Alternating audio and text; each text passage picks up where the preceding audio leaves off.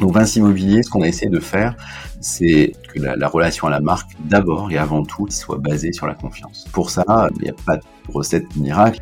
Euh, il faut un ingrédient qui est essentiel, c'est la preuve de ton engagement. À ce titre, on a apporté des réponses assez innovantes euh, et sur, sur la maîtrise de la qualité, du délai, de la satisfaction de nos clients. Et il faut donner des preuves en permanence. Et ça suffit pas forcément parce qu'il y a une autre caractéristique de notre, de notre métier, euh, c'est que malheureusement notre marque, elle répond à un besoin assez one shot. Euh, je disais tout à l'heure l'emplacement, l'emplacement, l'emplacement. Bah oui, si je veux habiter à Nantes et j'ai sélectionné par mon projet de vie, euh, mobilité, école, commerce, logistique, et que je regarde le, marché, euh, bah, si moi j'ai pas d'offre, j'ai pas d'offre. Donc euh, on va pas me choisir d'abord, on va me choisir en réassurance d'un choix qui est lié d'abord à, à son projet en tant que tel. Bienvenue sur Marketing Stories, le rendez-vous des experts du marketing.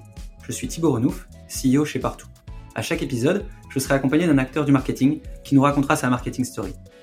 Entre retours d'expérience, anecdotes de parcours, tips et méthodes actionnables, nos invités vous révèlent tous les secrets de leur stratégie marketing, leurs doutes et leurs réflexions sur des thématiques autant métier que développement personnel. Juste avant de vous laisser avec notre invité du jour, n'oubliez pas que vous pouvez vous abonner et nous laisser un avis sur votre plateforme d'écoute. Et si l'envie vous prend, n'hésitez pas à partager cet épisode avec vos collègues. Bon épisode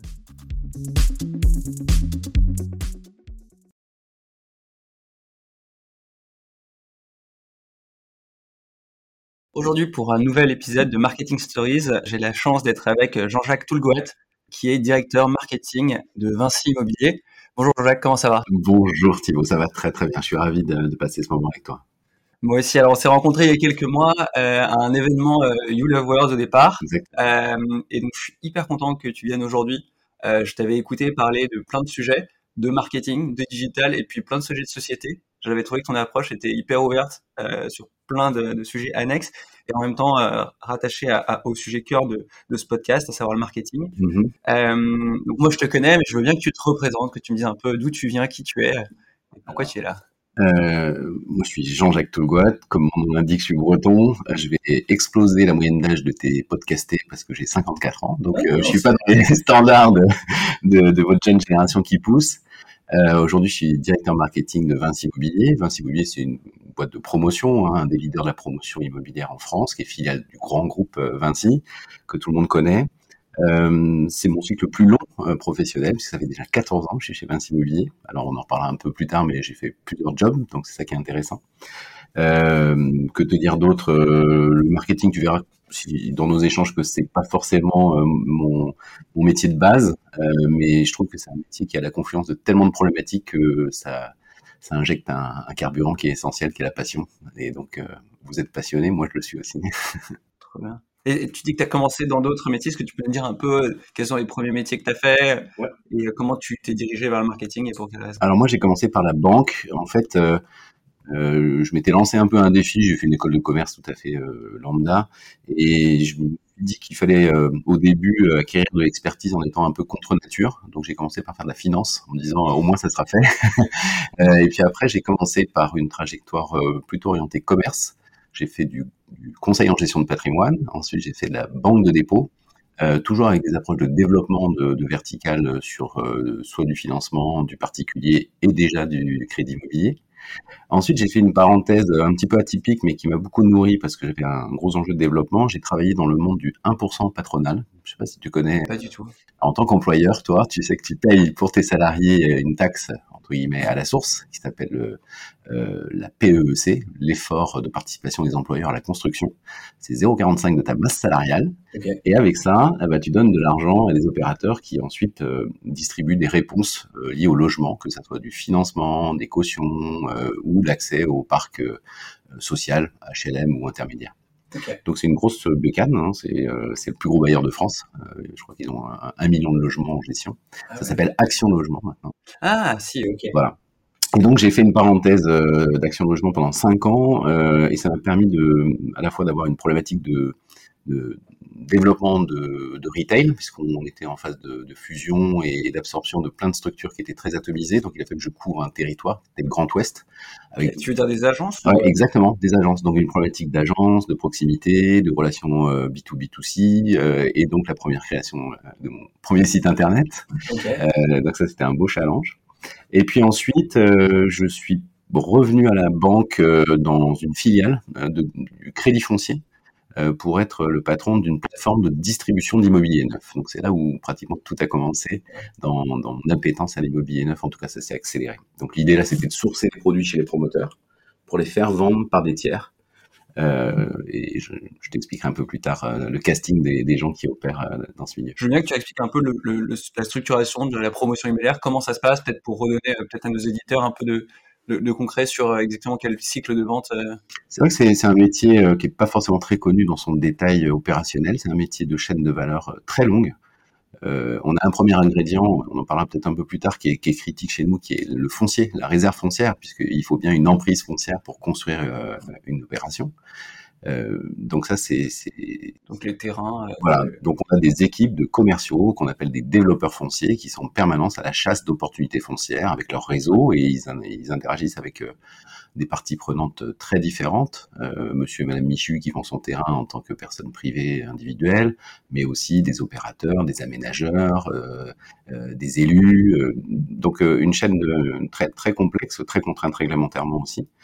Donc nous, notre premier job, c'est identifier une opportunité foncière. Ensuite, sur cette base d'opportunités foncières, étudier la faisabilité de l'opération pour en ressortir un objet architectural euh, qui soit dédié soit à du logement, parce que chez Vinci Immobilier, on fait pas que du logement, on fait aussi du tertiaire. Donc dans le tertiaire, tu as du bureau, tu as de la logistique, tu as des centres commerciaux et un pôle euh, aujourd'hui chez nous euh, pour lequel on est vraiment leader, qui est l'hôtellerie. On est un gros faiseur d'hôtellerie neuf, alors soit en pur neuf, soit en réhabilitation. Et, euh, et, donc une fois qu'on a étudié la faisabilité de cette opération et sa réalité économique, parce qu'il faut évidemment optimiser ça, l'idée à la fin c'est de, de le monétiser, de le vendre, euh, bah, toutes les, chaînes d'expertise, de, on est une boîte d'ingénieurs, hein, euh, les responsables, directeurs de programme, en collaboration avec les architectes et les entreprises qui vont faire les travaux, réalisent cette opération, la développent, la commercialisent. Après, le temps est très long. Euh, donc, quand tu parles de commercialisation, donc c'est là où intervient potentiellement une partie marketing pour aller chercher les acheteurs pour. Exactement. Sur le segment B2C, clairement, hein, puisque notre. Euh, alors, même si dans notre modèle de distribution, on a aussi des, euh, des, des, acteurs qui sont du B2B, donc euh, des foncières, des CPI, des assetteurs, des bailleurs sociaux, qui peuvent nous acheter ce qu'on appelle en bloc, c'est-à-dire qu'ils prennent tout ou partie d'une opération, soit l'entièreté d'une opération, soit un plot, un lot, euh, une tranche, euh, pour les mettre dans un actif, pour les mettre dans leur patrimoine. Donc là, il y a moins de marketing puisque c'est vraiment un métier de, de, réseau et de relations, de deal euh, sur un nombre d'acteurs qui est assez limité. Donc là, le marketing intervient assez peu, si ce n'est dans la surcouche de services qu'on peut embarquer en plus de l'objet, parce que c'est une grande tendance. Aujourd'hui, on, on vend pas que de l'immobilier, je viens de faire le tour de tes bureaux, tu, tu as évoqué une problématique évidemment. il y a une filiale, non, euh, dans, dans Vinci Immobilier? Ouais, alors il y, a ça, il y a Vinci Immobilier Conseil, qui est, ouais. qui est une structure vraiment euh, qui, qui, est là en support des, des problématiques des, des, preneurs ou des, ou des investisseurs pour optimiser euh, le concept du produit euh, et son aménagement pour négocier, y compris les termes juridiques, les baux, le property, etc. Donc tu vois, c'est une industrie assez large et, et, le marketing, c'est vrai que c'est, on peut pas dire que ça soit euh, l'ADN premier d'un promoteur. Euh, on est vraiment plutôt dans un ADN d'ingénierie mais avec les problématiques que tu évoquais d'adresser notre offre, euh, bah, il faut être de plus en plus euh, sioux, euh, agile, et, et, on est dans un environnement qui est quand même assez concurrentiel. Donc, et tu, tu, disais donc au départ commercial, ouais. maintenant plutôt marketing. Comment, comment pour toi les deux métiers s'imbriquent et comment, enfin, nous, c'est un sujet, euh, je vois c'est partout, marketing, commercial, c'est hyper lié. Euh, et ils travaillent vraiment main dans la main. Comment ça se passe, toi, dans ton entreprise, pour tra faire travailler ces deux équipes euh? Alors, chez nous, on a évidemment une problématique de génération de leads, hein, parce qu'on doit accompagner des modèles de développement euh, avec une, une, logique de, de, canaux de distribution qui a également évolué. Ça, ça a été la première mission qu'on qu m'a confiée, qu'on est venu me chercher pour euh, travailler chez Vinci Immobilier en 2008. C'était rajouter un canal de distribution qui n'existait pas historiquement, ce qu'on appelle la vente intermédiaire, c'est-à-dire faire vendre nos produits par des tiers. Donc, ce que je faisais avant d'arriver chez Vinci Immobilier, c'est prendre des produits promoteurs et les adresser à des acteurs qui sont dans l'univers de la gestion de patrimoine, de la banque, de l'assurance, euh, des réseaux de distribution qui, eux, ont leurs propres clients et qui viennent se sourcer sur une sélection de, de, de promoteurs pour adresser le produit. Euh, donc, on est plus dans une logique vraiment de, de plateforme et, et, de marketplace. Donc, euh, deuxième site internet, très verticalisé avec beaucoup d'enjeux d'activation, de CRM pour cibler, optimiser les coûts de distribution, parce que là tu fais vendre par un tiers, donc du coup ça te coûte un peu d'argent et tu perds une partie de tes honoraires. Euh, donc là déjà, tu t'aperçois que bah oui, euh, générer du lead, générer du développement, euh, ça nécessite des leviers marketing, euh, voilà, qui soient performants. Oh, sur la vente en direct, bah oui, il faut qu'une opération sur un terrain donné, puisque nous on a une caractéristique dans notre industrie, hein, c'est que notre produit n'est pas délocalisable. Euh, il est à un endroit donné, à un instant donné. Tu sais, on dit toujours l'immobilier, c'est l'emplacement, l'emplacement, l'emplacement. Oui, si t'as pas le produit au bon endroit, au bon prix, euh, t'as beau euh, draguer tes clients, ils viendront pas parce qu'ils n'ont pas la réponse. Donc, euh, ça, c'est du marketing très local. Très local. Alors, la, la géologue et la proximité, c'est un traceur très important. Pour autant, tu sais aussi que dans le logement, on a deux grandes typologies de clients. On a ceux qui euh, achètent de l'immobilier pour y habiter. Et puis après, les investisseurs. Alors là, il y a une dimension moins affective où tu vises moins un endroit qu'un montage, une ingénierie qui répond à tes objectifs, euh, générer du revenu, optimiser ta fiscalité, transmettre ton patrimoine, etc. Et là, ben, un, Bordelais peut accepter d'investir à Nantes ou un Toulousain, quoi que les Toulousains, non, ils investissent à Toulouse. Mais euh, tu vois, tu, tu peux euh, délocaliser. Donc, euh, on n'a pas tout à fait la, la même approche. Euh, mais sur le marketing de proximité, évidemment, les éléments de géologue et de proximité, de connaissance de, l'environnement sont, essentiels. Donc, euh, oui, on, on, est, on est contraint de déployer un certain nombre d'outils marketing. Euh, le lien entre le commerce et, et le market, bah, c'est toujours la, la, question de la frontière, des synergies. Je pense qu'on est obligé d'avancer main dans la main, évidemment. Moi, j'ai eu euh, une mission de directeur commercial et marketing pendant deux ans, trois ans, euh, et puis on a reséparé les fonctions, considérant qu'il y avait, il y avait des, choix à faire en termes d'optimisation. Clairement, on sait que sur l'expérience hybride marketing commercial, euh, les freins à l'excellence et à la performance, c'est le fait de siloter c'est ouais. le malheur des modèles d'entreprise qui n'ont pas encore muté, c'est que euh, le commercial, il résonne commerce, le marketing résonne marketing, et puis euh, ça converge pas. Donc, euh, et comment, comment tu vas faire avec pour faire converger ça? C'était tu as une relation très forte avec les commerciaux, tu les, c'est des experts aussi. Comment toi tu les accompagnes sur ces sujets un peu plus marketing? Comment, quelles sont les relations que, que tu avais Alors, je pense que, enfin, déjà il y a une partie de, de, de, de légitimité ou crédibilité qui fait que un homme du marketing qui vient du commerce, il est peut-être un peu plus audible. euh, parce que tu connais la vraie vie, les acteurs. Ensuite, oui, c'est vraiment euh, la logique de, de, de, concevoir les outils marketing euh, qui, pour qu'ils soient en interaction avec les deux populations. Et je pense qu'une digitalisation à marche forcée d'entreprises qui, qui, qui, ont de la bouteille, hein, on n'est pas une start-up. Ouais. Quand tu parles d'une copie blanche, à, la limite, tu écris ton modèle, tu le développes, tu le déploies. Quand tu parles d'un existant, expliquer à une force commerciale qu'il faut qu'il passe euh, du post-it ou du cahier à spirale euh, au CRM, c'est un vrai challenge, a une vraie conduite du changement. Donc, euh, ce qu'on a essayé de faire, c'est de penser nos outils pour qu'ils s'adressent autant à nos clients qu'à nos collaborateurs. Ça, c'est un élément important. Tu vois, dans l'immobilier, on utilise beaucoup le support produit parce qu'à la fois, il provoque une émotion. Quand tu vois un bel objet, quand tu vois des volumes, c'est que maintenant on fait des visites 3D, des visites immersives, etc. Euh, il faut qu'on se donne les moyens que finalement le commercial vive quasiment la même expérience que le client pour qu'il y ait une proximité et qu'il rentre dans, dans, dans, euh, dans, son mindset, quoi. Parce que il, il, doit, il doit mesurer à la fois les freins. Euh, ça reste un, un, un, produit qui génère pas mal d'objections et qui peut être aussi anxiogène. C'est le produit le plus cher d'une vie euh, très très loin devant la voiture qui est le deuxième, il y a un zéro d'écart, on va dire 30 000, 300 000 consommés. Et c'est un produit qui met en route euh, un certain nombre de, de fantasmes parce qu'on a une caractéristique, peut-être qu'on le développera après, mais on vend un produit qui n'existe pas. quoi.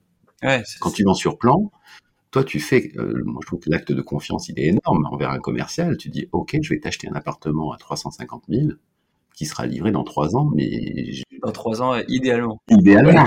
et là, tu as la machine, la machine à rêve qui se met en route.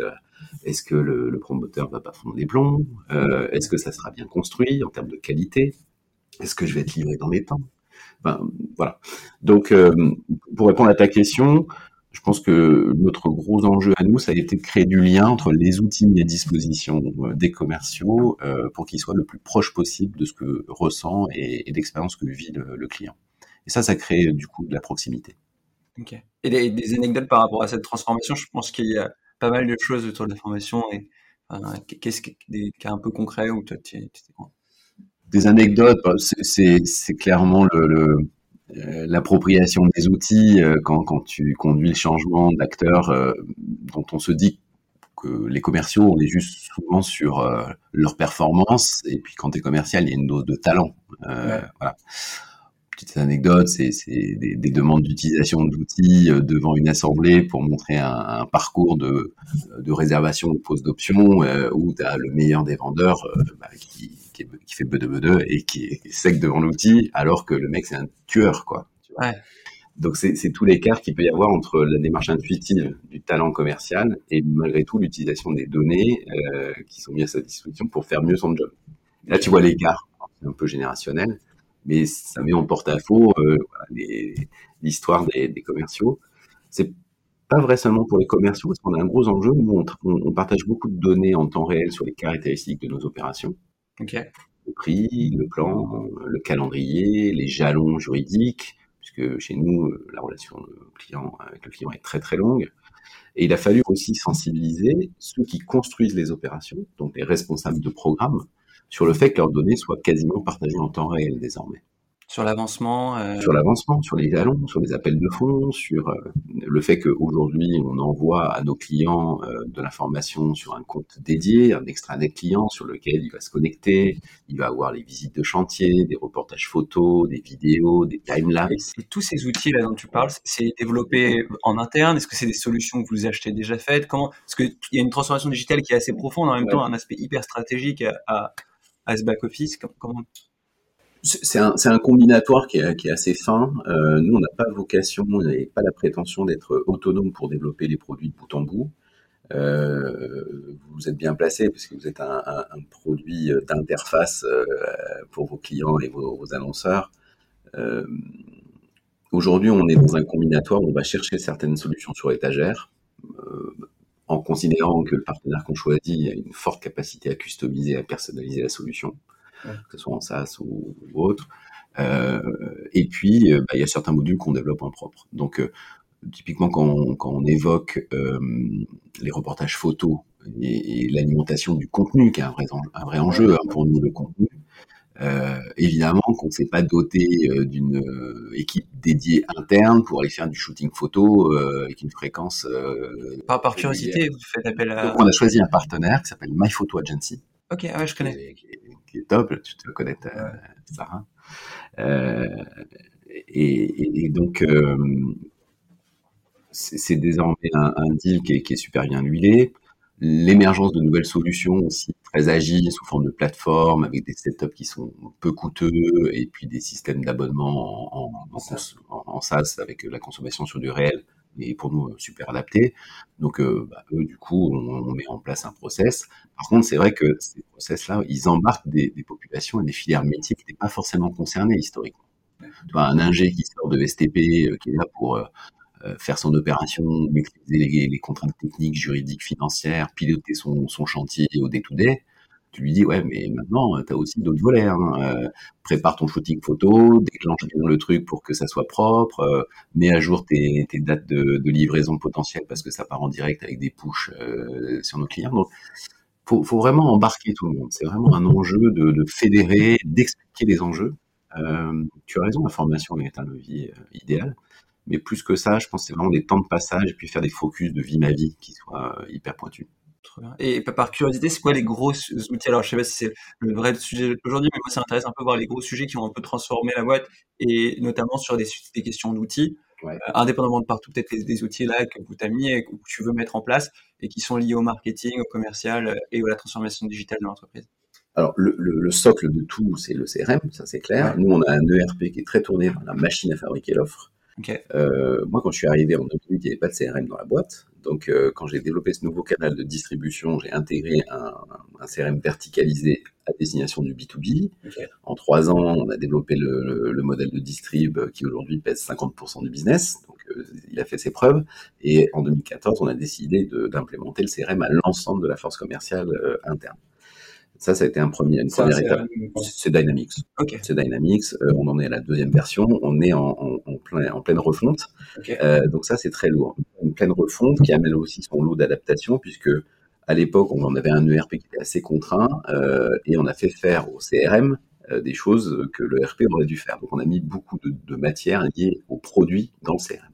Donc là, on est en train d'expurger tout ce volet. Pour le remettre dans le ERP Alors pour le remettre dans, dans une boîte intermédiaire qu'on développe là du coup en propre. Euh, qui, qui, est vraiment une, une, plateforme de définition de la stratégie de distribution et d'optimisation de l'offre en termes de pricing, en termes d'équipement, en termes de serviciel, etc.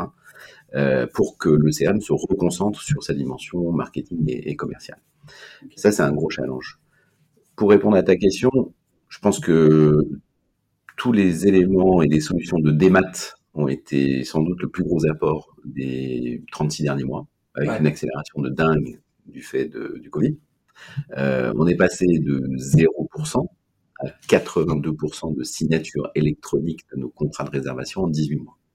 Et ça, vous avez pris un acteur Oui, on a fait un combo entre euh, une structure euh, et, DocuSign qui vient en support pour, pour, pour finaliser les, les Mais ça, c'est évidemment un, un, impact très fort sur à la fois les process et, et, sur, sur la gestion de, de, bout en bout de la relation avec, avec nos, nos clients. C'est vrai parce que ça, ça fait pas mal écho à ce que nous on fait partout, mais énormément en place d'outils et en même temps il y a vachement de rationalisation à faire de tout ça. Mais c'était plus de la curiosité personnelle au, sujet principal sur, sur, le marketing. Je pense qu'il y, y, a un point que tu disais tout à l'heure qui est euh, le fait que vous vendez un produit qui n'existe pas encore. Ouais. Euh, Est-ce que tu peux un peu développer cette partie-là? Parce que c'est vrai que je pense que la majorité euh, d'auditeurs, c'est des gens qui développent un produit qui existe. Ouais.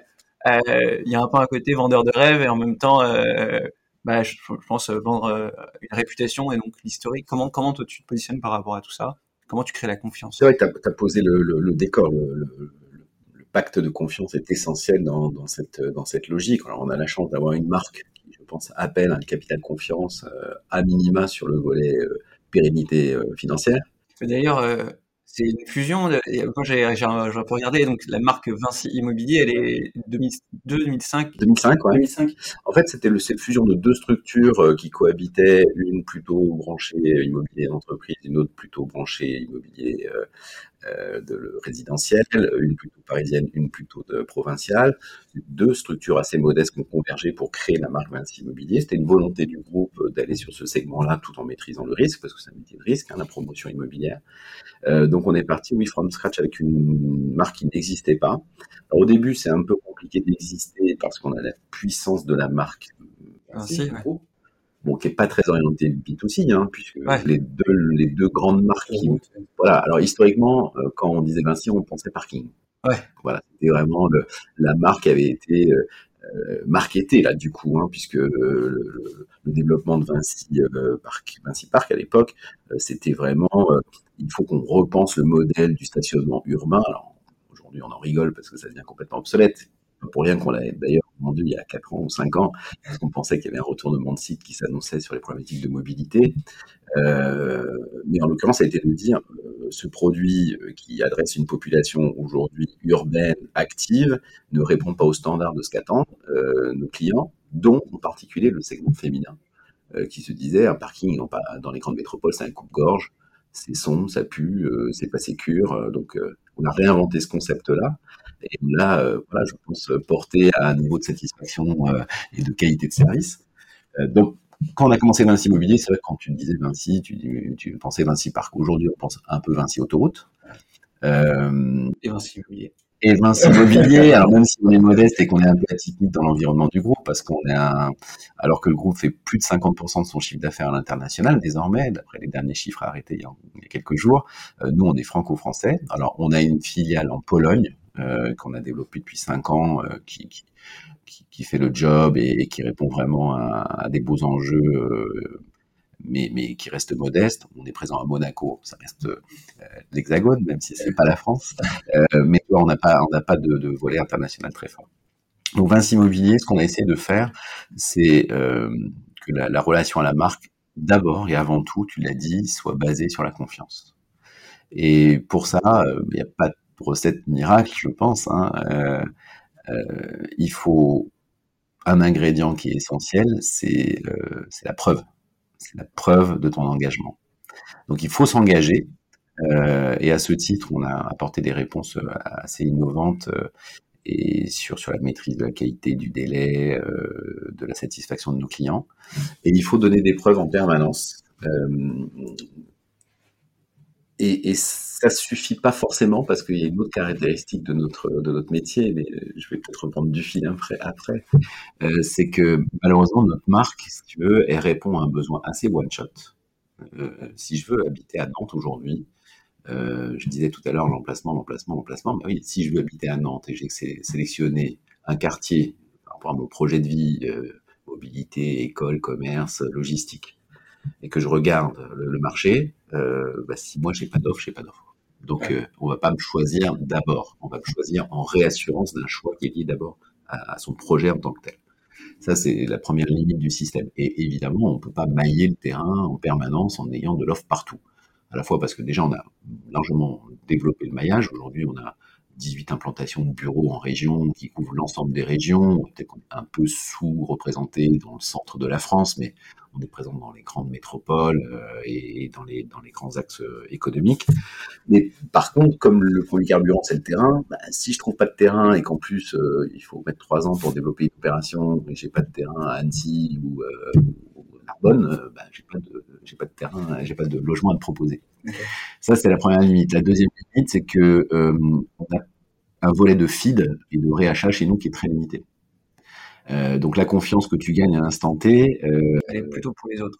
Bah pour les suivants. Exactement. Alors du coup, après, on enclenche d'autres méthodes pour essayer de créer un, un sentiment de préférence ou de capacité à, à promouvoir euh, la marque. Mais, mais oui, si, si tu le, le réachat en moyenne, c'est tous les 7 ans en France. Et, on a perdu 4 ans en 20 ans. Tu vois, c'était tous les 11 ans, maintenant tous les 7 ans.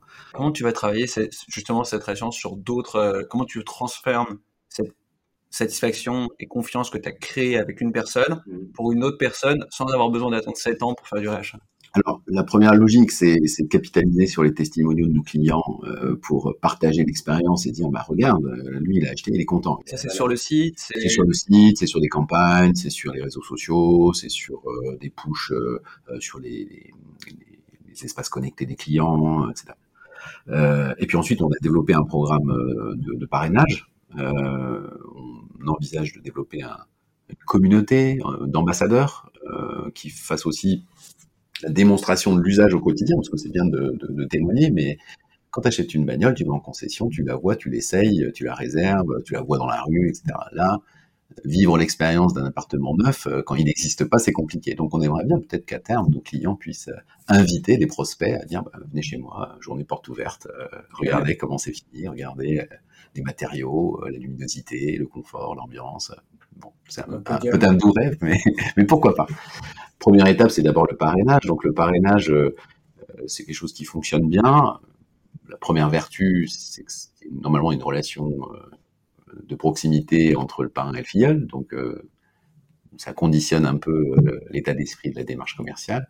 et puis ensuite, ça minimise les coûts d'acquisition, parce que là, en termes d'investissement, c'est quasiment gratos, si ce n'est qu'il faut développer une, une, plateforme et, et, primer. Alors, les primes, elles sont, je ne vais pas dire pas dire que c'est l'accessoire du principal, mais euh, voilà, si tu dénonces un filleul qui achète chez moi, tu, serais gratifié d'un pouvoir d'achat de, 800 euros que tu iras développer sur une plateforme. On est en train de muter de, de, de modèle. Je ne peux pas tout à fait citer le partenaire parce que les, les choses sont pas tout à fait sèches, mais euh, voilà.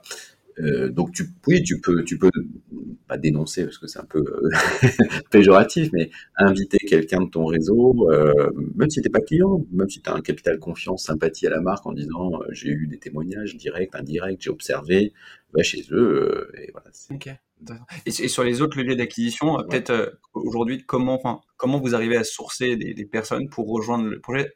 Avec cette cette problématique de confiance qui, qui est c'est de l'AD, c'est du... Le... Alors, oui, enfin, tout, tout, tout, le mix des, des leviers traditionnels euh, font que on, couvre, je pense, le, le, les combinaisons que les annonceurs utilisent. Tu, tu disais tout à l'heure qu'on s'était rencontrés euh, chez You Love Words euh, lors d'une d'une petite session, on a mis un paquet énorme sur la profondeur du contenu et on a optimisé très très fort sur le SEO parce qu'on pense que chez nous, les requêtes marques sont très importantes, clairement. Les, requêtes combinatoires marques géoloc sont le gros du, flux. Et euh, dans nos leviers, tu sais ou tu sais pas, qu'on a aussi euh, des partenaires très importants avec les, agrégateurs, les portails immobiliers, ceux qui agrègent euh, les, les offres des promoteurs, du type Ce Loger Neuf, Le Bon Coin, Bien Ici, enfin il y en a un paquet. Eux, ils sont, c'est une grosse machine à lead. c'est pratiquement la moitié de notre trafic. Hein. Euh, donc on ne peut pas lutter euh, sur euh, le, tous les volets de, de référencement parce qu'ils sont à la fois historiques, très présents, puis ils ont une force, une force, de, une profondeur d'offre très importante. Mais oui, on a mis le paquet sur le sur le SEO parce qu'on on observe aussi, parce que le trafic c'est bien, mais la qualité du trafic et la transfo c'est critique. Et on sait que ce sont des leviers aujourd'hui qui sont propices à. Et ça, dans, donc dans l'évolution de ton mix marketing, sur, euh, bah, ça fait un moment déjà que tu es chez CND, sur toutes les années que tu l'évolution du mix, tu vois une propension plus forte donc, de ces acteurs qui font de la vente et le SEO qui est un deuxième euh, axe fort et la, politiquement la télé ou les trucs comme ça vous faites Alors on a fait du offline euh, quand, euh, quand on avait des, des grands sujets à, à déployer j'en parlerai euh, tout à l'heure si, si, on évoque le sujet. Euh, euh, le volet corpo chez nous, il, est, il, est, complexe à adresser parce qu'il est mixte et il ne peut pas s'adresser uniquement au client B2C final. Quand on prend un virage stratégique, on embarque toute la boîte et Vinci Immobilier, c'est pas que l'immobilier résidentiel, c'est aussi l'immobilier tertiaire. Donc c'est compliqué de segmenter. On peut pas nous s'approprier le offline comme étant le voilà le, le canal qui parle de, que du logement, alors qu'il y a plein d'autres enjeux, même si on l'a fait à des moments critiques. Euh, on a pris une décision assez importante il y a quatre ans. Il y a quatre ans, on a décidé de ne plus, plus prendre la parole euh, lors de campagnes euh, nationales, hors la promotion des opérations unitaires sur le terrain, hein, avec du contenu promotionnel. Ok. Voilà. Et, et pour, euh, Simplement parce que on pensait qu'on avait du coup à l'époque euh, de la matière à raconter autre que il est beau, il est frais mon produit, il n'y aura pas pour tout le monde, et remise 10 000 euros ou frais de notaire offerts, qui étaient des leviers éculés, euh, mais que tout le monde continue à, pratiquer, parce que malgré tout, le juge de paix chez nous, c'est l'argent, parce que la valeur unitaire est tellement forte que déclencher une volonté d'achat par de la remise, ça continue à fonctionner.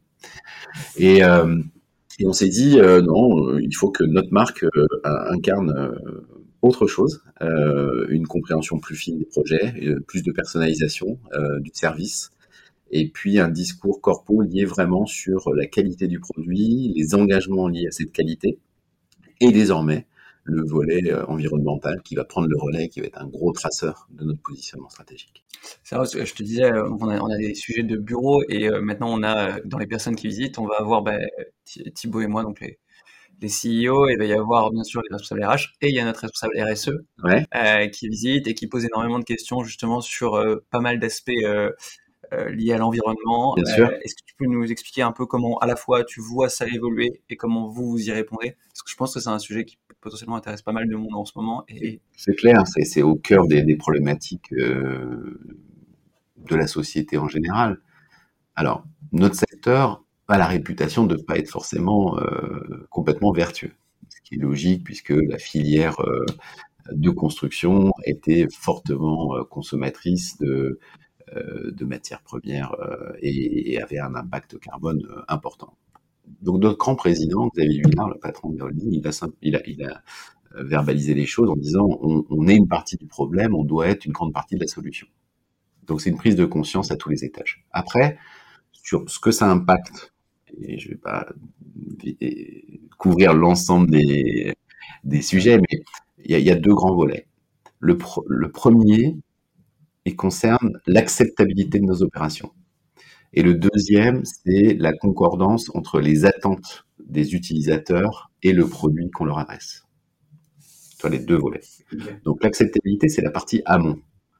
Et là, on doit mettre en œuvre, euh, encore une fois, des preuves des gens qui participent à l'industrie de l'immobilier, qui nous cèdent des fonciers, qui aménagent des villes, qui programment la vision urbanistique de leur commune, de leur région, euh, des opérateurs, des investisseurs, toutes ces parties prenantes, en faisant la démonstration que nos opérations sont acceptables parce qu'elles sont vertueuses. Et en amont, on a décidé, nous, de prendre une décision très forte, très engageante, euh, en anticipant le cadre de la loi euh, climat et résilience qui nous donne un objectif à 2050 pour atteindre un critère qu'on appelle le zéro artificialisation nette. Je vais l'expliquer si tu veux bien. Je veux bien. Euh, et on a dit, Vinci Immobilier sera le premier promoteur à atteindre ce zéro artificialisation nette, je veux dire ZAN, ça sera plus simple, avec 20 ans d'avance sur la loi. Zéro artificialisation, artificialisation nette, c'est compliqué. Le ZAN, c'est quoi? C'est de dire, dans l'ensemble de sa production, un promoteur s'engage à faire en sorte que quand il choisit ses terrains, il n'artificialise pas, c'est-à-dire qu'il part pas d'un terrain vertueux en lui mettant du béton dessus. Je vais faire simple. Si tu achètes un foncier nu, vert, et que tu construis, t'artificialises à fond. Ouais. Si tu vas sur une friche industrielle à l'abandon et que tu reconstruis une opération en injectant du végétal, etc., tu désartificialises. D'accord. Donc c'est trouver ce curseur entre la nature des projets, la nature des fonciers et les, les réponses que tu amènes en termes à la fois euh, de végétalisation, de maîtrise de l'écosystème et euh, de qualité de vie globale. L'enjeu de redorer un peu ce blason auprès des parties prenantes, type mairie, organismes urbanistes, quel est, enfin, quel est l'impact pour vous d'un point de vue business aussi, pour, bien comprendre, eux, ils sont, ils vont pousser, ils vont. Eux sont passeurs d'ordre, si tu veux. Donc, soit, enfin, quand tu négocies un foncier de gré à gré ou euh, en diffus avec un propriétaire foncier, Là, à la limite, le mec, il est pas sachant, tu lui achètes ton, son terrain, tu lui dis ta maison, elle vaut 800 000, je l'achète un million et je fais une opération dessus. Bon, euh, il n'est pas forcément très sensible aux problématiques. Sauf que derrière toi, quand tu développes l'opération, il faut que tu obtiennes ton permis de construire. Okay. Or, quelles sont les instances qui instruisent ces permis? Ce sont les mairies. Or, les mairies, elles, elles veulent que tu fasses un produit green. Donc, de toute façon, tu passes au filtre de l'acceptabilité des opérations, quel que soit le, le, le modèle de développement. Donc, nous, ZAN en 2030 versus 2050, euh, ça conditionne un autre, une autre décision très forte, c'est que pour faire ça, on va réaliser désormais, et ça monte crescendo et ça pousse très très fort parce que toutes les équipes sont mobilisées, 50% de nos productions en mode de recyclage urbain. Donc du recyclage, comme son nom l'indique, c'est que tu pars d'un existant et tu lui redonnes une deuxième vie. Tu sais, on dit souvent, euh, il y a des enjeux de construire la ville sur la ville l'étalement urbain, on sait qu'aujourd'hui, euh, c'est plus la voie. La centrifugeuse sociale qui fait que plus tu as de pognon, plus tu habites au centre, euh, et puis tu donnes un tour de manivelle et tu te fais éjecter. Euh, c'est une courbe euh, qui, est d'ailleurs modélisée hein, par certains chercheurs. c'est fini. La maison en bande à 50 km d'une commune où tous les acteurs vont devoir, prendre leur voiture pour aller bosser, c'est fini. Donc le modèle, il, est refondu. Donc ça, c'est le premier gros levier. Et puis le deuxième grand levier, comme tu l'évoques, c'est euh, comment tu adresses un, un, produit nouvelle génération qui répond aux attentes des utilisateurs. Vous êtes très jeune, vous allez acheter, peut-être un jour dans le neuf, je le souhaite. euh, et ce produit-là, vous allez lui demander des réponses qui sont aujourd'hui incontournables.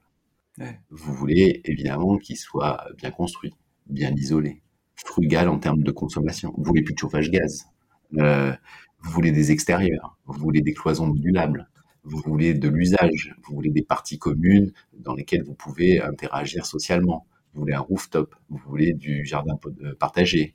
Voilà.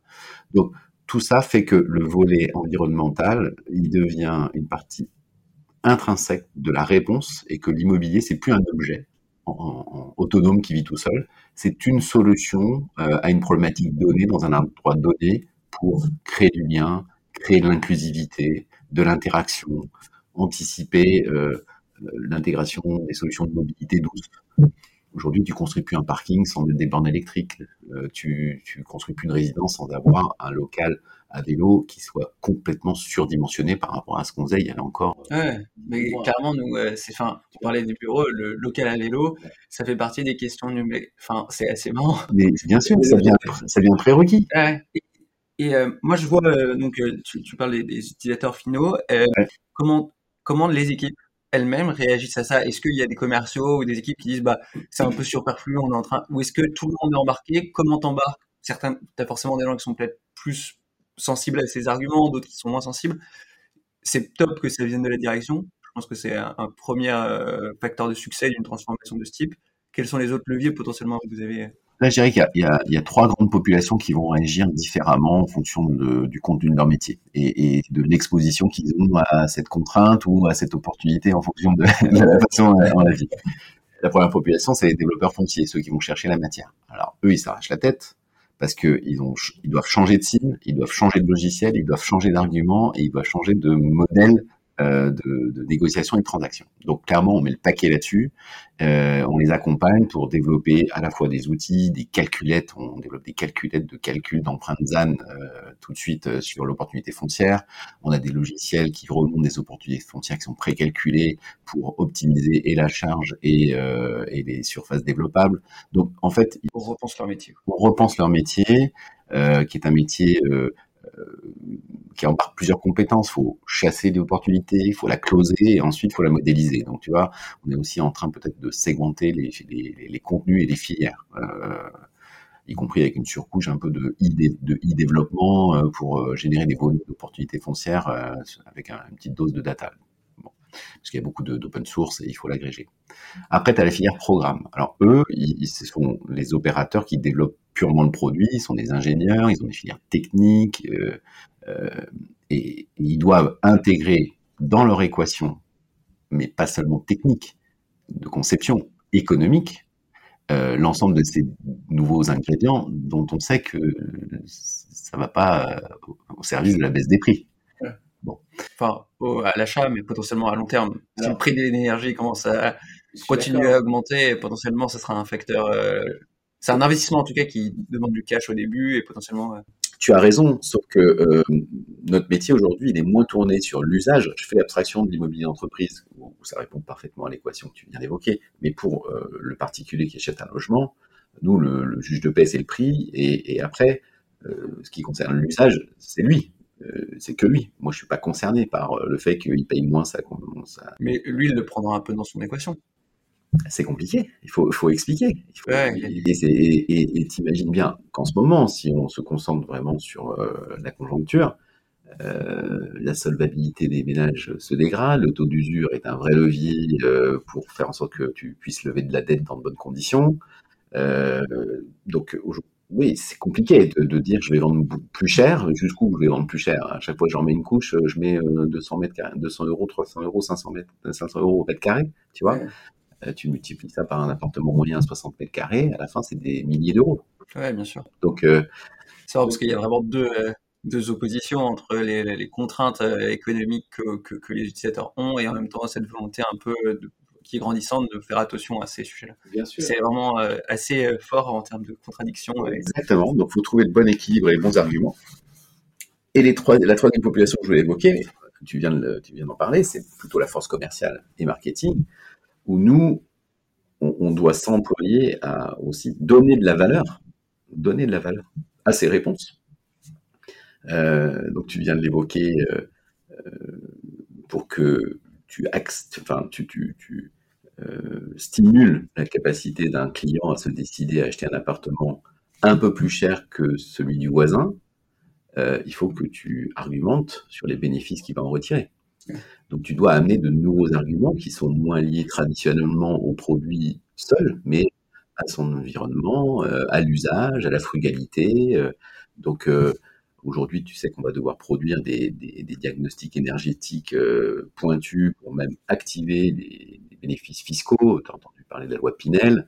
La loi Pinel Plus, aujourd'hui, elle est très contraignante pour les promoteurs. On a des surfaces minimum à respecter, on a des extérieurs, des surfaces extérieures, balcons, terrasses à développer. À partir du T3, tu dois avoir une double exposition et tu dois avoir un DPEA si tu veux bénéficier de l'économie d'impôt.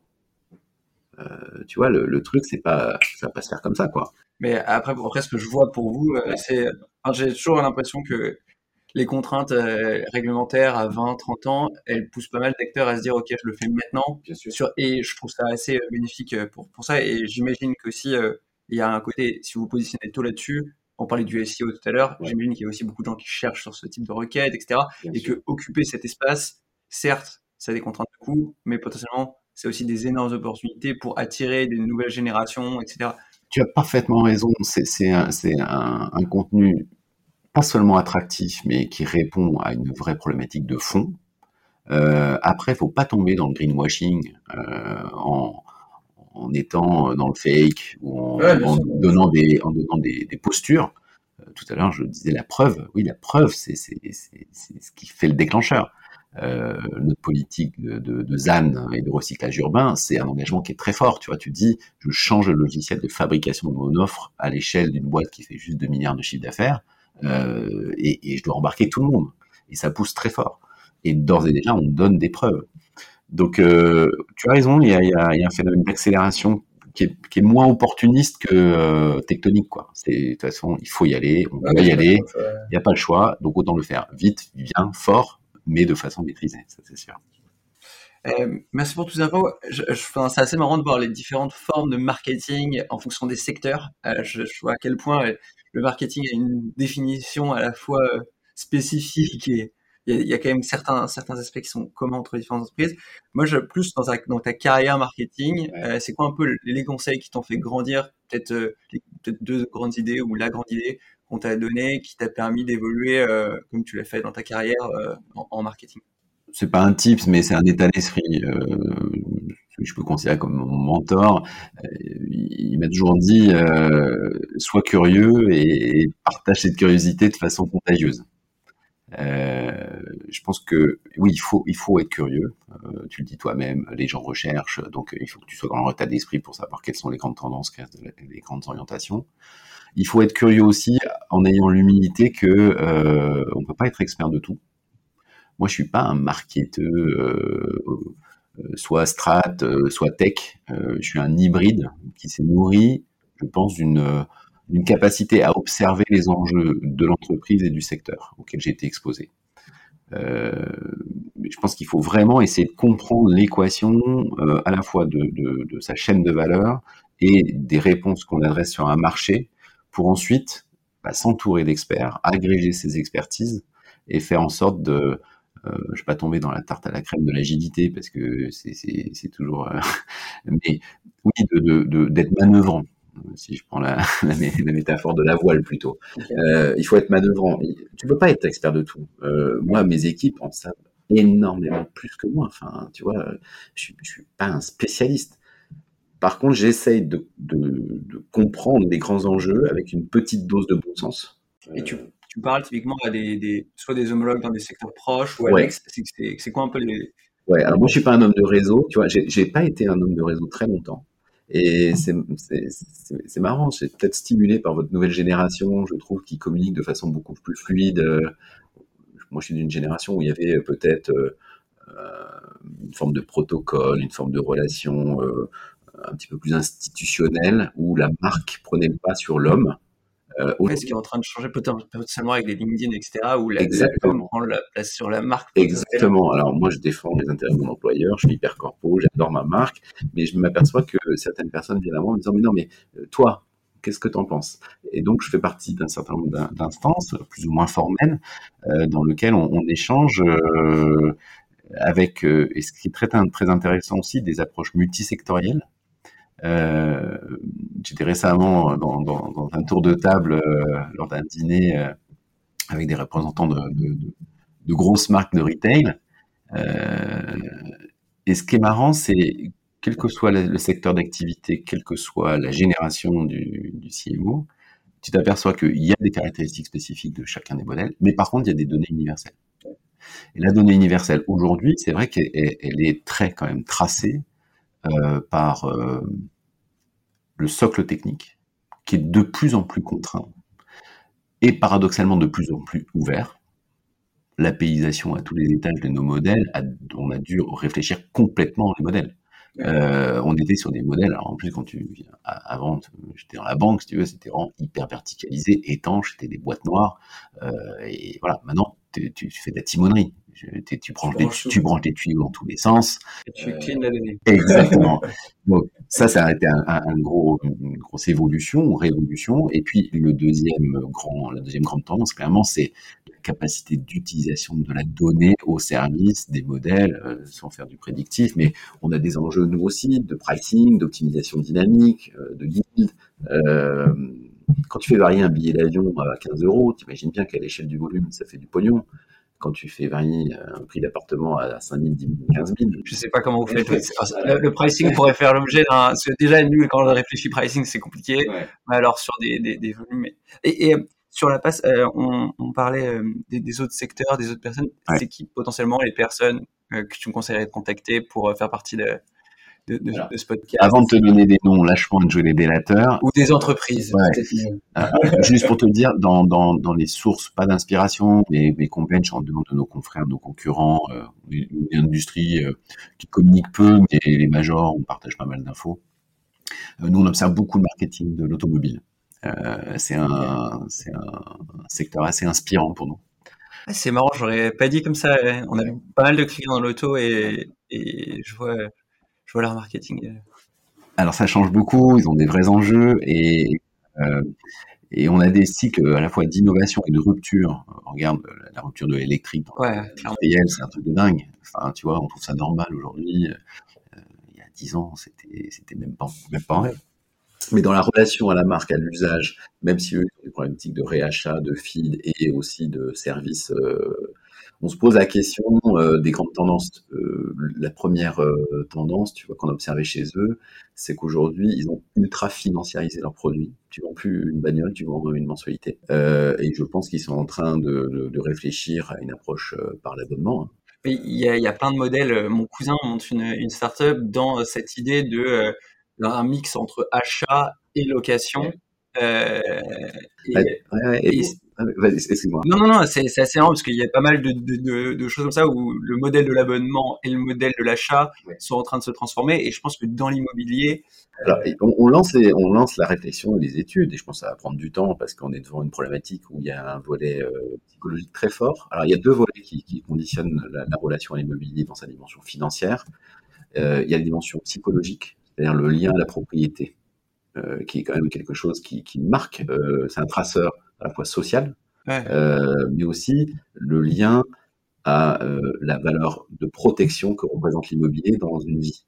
Mais surtout dans des, enfin surtout actuellement en plus. Oui, alors d'abord la protection de la qualité de son toit parce que c'est une réponse à un besoin primaire. Donc est-ce que je suis bien logé euh, La problématique des mal logés, euh, c'est quelque chose. Est-ce que j'ai un produit adapté à mon cycle, sachant que les cycles ils tournent, ils virent. Euh, Aujourd'hui, euh, tu disais tout à l'heure que tes collaborateurs ils peuvent changer de, job au bout de deux ans. Euh, ils sont mobiles, ils partent à l'étranger, ils reviennent. Donc euh, l'immobilier, ça peut à la fois être un fil à la patte. Et ça peut aussi être une, une réponse optimum à un besoin donné lié à un cycle de vie. Euh. Le fil à la patte, c'est pour ça que je suis pas propriétaire aujourd'hui, que je suis toujours locataire, parce que c'est un. Mais t'as raison, mais c'est pour ça qu'on voit aussi un changement d'habitude avec des jeunes générations qui euh, achètent pour investir avant d'acheter leur. Bah ouais, clairement. Parce qu'ils mettent. Alors, ça reste une valeur refuge l'immobilier. Ça reste quand même la seule classe d'actifs que tu puisses financer à crédit.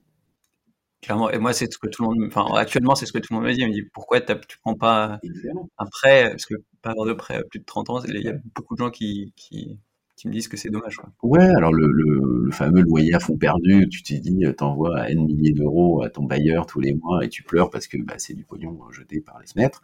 Euh, c'est pas c'est pas une vue d'esprit, c'est une réalité économique. Euh, si tu utilises toute ou partie de cette somme-là pour épargner à dose homéopathique et créer de la valeur différée, in fine, tu seras plus riche que si tu as payé les loyers toute ta vie. Je vais, je vais clairement, euh, re, re, après ce podcast, repenser. Euh, c'est toujours intéressant d'avoir. Mais tu vois, mais, et donc, euh, on se pose la question de savoir si dans, dans les nouvelles générations, quand tu dis, bah non, j'ai pas acheté parce que je veux pas, je veux pas de contraintes, je peux être libre, arbitrer ma situation perso, ma famille, ma mobilité, mes, mes, aspirations, il faut sans doute que nous, on, on, a, on approche peut-être avec des acteurs financiers, il faudra peut-être dealer avec des banquiers ou avec des, des ingénieurs euh, assetteurs, je ne sais pas, euh, le fait que on soit plus un partenaire de parcours résidentiel demain, qu'on se pose la question d'entrer en relation avec quelqu'un en disant allez, on se met en place une stratégie euh, sur, un, sur un cycle long. Peut-être que ça passera par de labo, peut-être que ça passera par euh, du, du, paiement euh, cash puis différé, peut-être que ça passera par moi un abondement pour faire en sorte de donner envie et de fidéliser, sachant qu'il n'y a pas de réachat et que la marque disparaît. Ça, je l'ai pas dit, d'ailleurs. J'ai dit qu'il n'y avait pas de réachat et que Mais notre produit, en plus, nous, notre produit secondaire, la marque disparaît. Ouais, c'est pas comme quand tu revends une Citroën euh, en, en, seconde main. Malheureusement, tu vends pas un appartement dans 26 immobilier 5 ans après, la marque a disparu. Mais oui, c'est des questions sur lesquelles il va falloir réfléchir, et c'est ça qui est passionnant dans notre métier de marketing. Alors pour revenir à ta question, euh, tu voulais que je joue les délateurs. non, non, mais euh, tu, tu, me donnes un crédit de deux noms Ouais. Ok. Euh, le premier spontanément que je citerai, c'est Christophe Dandois, qui est le, le fondateur, le CEO d'une néo-assurance qui s'appelle Léocare. Ok. Donc Léocare, c'est un modèle vraiment de disruption de la relation assurance sur la gestion de risque, multirisque habitation, auto, moto, etc. Euh, tout embarqué, euh, gestion temps réel des, des risques, des prix, enfin voilà, tu as ton assurance dans ton smartphone. Il est en train de faire un carton. Et, et c'est quelqu'un de à la fois brillant, euh, qui a une trajectoire euh, atypique, euh, qui s'est nourri de Bon, il vous expliquera ça mieux que moi. Hein. Mais euh, bon, moi j'adore, j'adore Christophe et je trouve que ce qu'il a fait en quatre ans, c'est un truc de dingue. Euh, il fait une levée impressionnante. Hein. Il, y a, il, y a, quelques temps, il avait 100 millions. Donc, okay. c'est, je pense, peut-être une future licorne.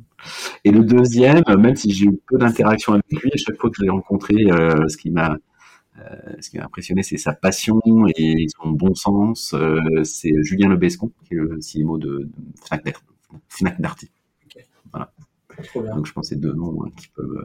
Bah, je... Avec grand, on, les, on, les, on les contactera. Et si, euh, je pense à typiquement euh, mon cousin qui a monté pas à pas pour la s'il veut te contacter, par ouais. exemple, euh, comment, comment on te contacte On te contacte via LinkedIn on... Moi, je pense que c'est objectivement, c'est le meilleur média pro. Euh, ouais, c'est la bonne. Ouais, pareil, pareil pour moi. Je que, ouais, toi, tu es très, très actif. Hein. Ouais, je, bah, depuis, ouais, ça fait maintenant euh, deux, trois ans que j'ai pas mal. Euh...